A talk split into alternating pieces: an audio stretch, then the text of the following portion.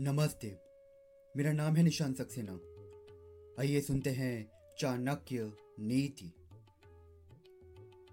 आज मैं सुनाने जा रहा हूँ आपको पंचम अध्याय का सार। गुरु की महिमा का वर्णन सर्वत्र किया गया है। परंतु चाणक्य ने यह भी स्पष्ट किया है कि सामान्य जीवन में कौन किसका गुरु होता है। उनका कहना है कि स्त्रियों का गुरु उनका पति होता है। गृहस्थ का गुरु अतिथि होता है। ब्राह्मण, क्षत्रिय और वैश्य का गुरु अग्नि, अर्थात अग्निहोत्र है। और चारों वर्णों का गुरु ब्राह्मण होता है। जिस प्रकार सोने की कसौटी पर घिसकर आग में तपाकर उसकी शुद्धता की परख होती है, उसी प्रकार मनुष्य अपने अच्छे कर्मों और गुणों से पहचाना जाता है। और प्रतिकूल परिस्थितियों में ये निखरते हैं। आचार्य कहते हैं कि मनुष्य का जीवन भयभीत होने की आवश्यकता से नहीं होना चाहिए। उसे निडर होकर कार्य करना चाहिए। यदि किसी भय की आशंका हो तो भी घबराना नहीं चाहिए, बल्कि संकट आने पर उसका डटकर मुकाबला करना चाहिए। आचार्य कहते हैं कि यह आवश्यक नहीं कि एक ही माता से उत्पन्न होने वाली संतान एक ही प्रकार के स्वभाव वाली हो। सब में अलग अलग गुण होते हैं। ये व्यक्तित्व भिन्नता तो प्रकृति का विशेष गुण है। कोई भी व्यक्ति वो वस्तु प्राप्त नहीं कर सकता जिसे प्राप्त करने की उसमें इच्छा ना हो। जिसे विषय वासनाओं से प्रेम नहीं, वो श्रृंगार अथवा सुंदरता बढ़ाने वाली वस्तुओं की मांग नहीं करता।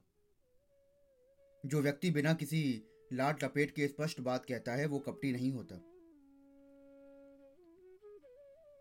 विद्या अभ्यास से प्राप्त होती है और आलस्य से नष्ट हो जाती है। दूसरे के हाथ में दिया हुआ धन वापस मिलना कठिन होता है और जिस खेत में बीज कम डाला जाता है, वो फ़सल नष्ट हो जाती है। आचार्य कहते हैं कि दान देने से धन घटता नहीं, वरन धन दान दाता की दरिद्रता समाप्त होती है। सदबद्धि द्वारा मूर्खता नष्ट होती है और मन में सकारात्मक विचारों से भय समाप्त हो जाते हैं। मनुष्य में अनेक ऐसे दोष होते हैं जिनमें उनके अनेक कष्ट उठाने पड़ते हैं। आचार्य कहते हैं कि काम वासना से बढ़कर कोई दूसरा रोग नहीं। मोह और क्रोध के समान स्वयं को नष्ट करने वाला कोई शत्रु नहीं। आचार्य का कहना यह भी है कि क्रोध व्यक्ति को हर समय जलाता रहता है। मनुष्य जो कर्म करता है अच्छा या बुरा उसका फल उसे अकेले ही भोगना पड़ता है। वो अकेला ही संसार में जन्म लेता है और अकेला ही मरता भी है। स्वर्ग अथवा नर्क में भी वो अकेला ही जाता है।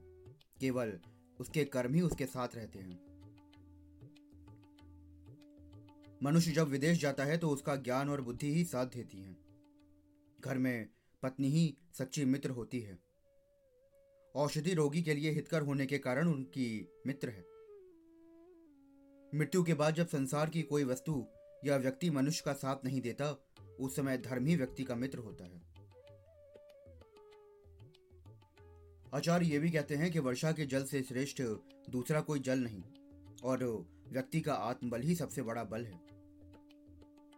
मनुष्य का तेज उसकी आँखें हैं, और उसकी सबसे प्रिय वस्तु हैं। संसार में कोई भी व्यक्ति अपनी स्थिति से संतुष्ट नहीं है। जो पास में नहीं है, उसकी चाह प्रत्येक व्यक्ति करता है। निर्धन, धन चाहता है, पशु वाड़ी चाहते हैं। मनुष्य स्वयं की और देवत्व की प्राप्ति की कामना करते हैं। यहाँ आचार्य ये भी संकेत दे रहे हैं कि देवता भी असुरक्षित हैं। उन्हें भी पुण्य समाप्ति के बाद मृत्यु लोक में आना पड़ता है। इसलिए वो देव योनि से भी मुक्त होना चाहते हैं। सत्य की महत्ता बताते हुए आचार्य कहते हैं कि सत्य के कारण ही दुनिया के समस्त कार्य व्यापार चल रहे हैं। लक्ष्मी मनुष्य के प्राण और ये संसार सभी नश्वर हैं। केवल धर्म ही शाश्वत है। अर्थात मनुष्य को अपनी रुचि धर्म में रखनी चाहिए। तो ये था पाँचवें अध्याय का सार। धन्यवाद।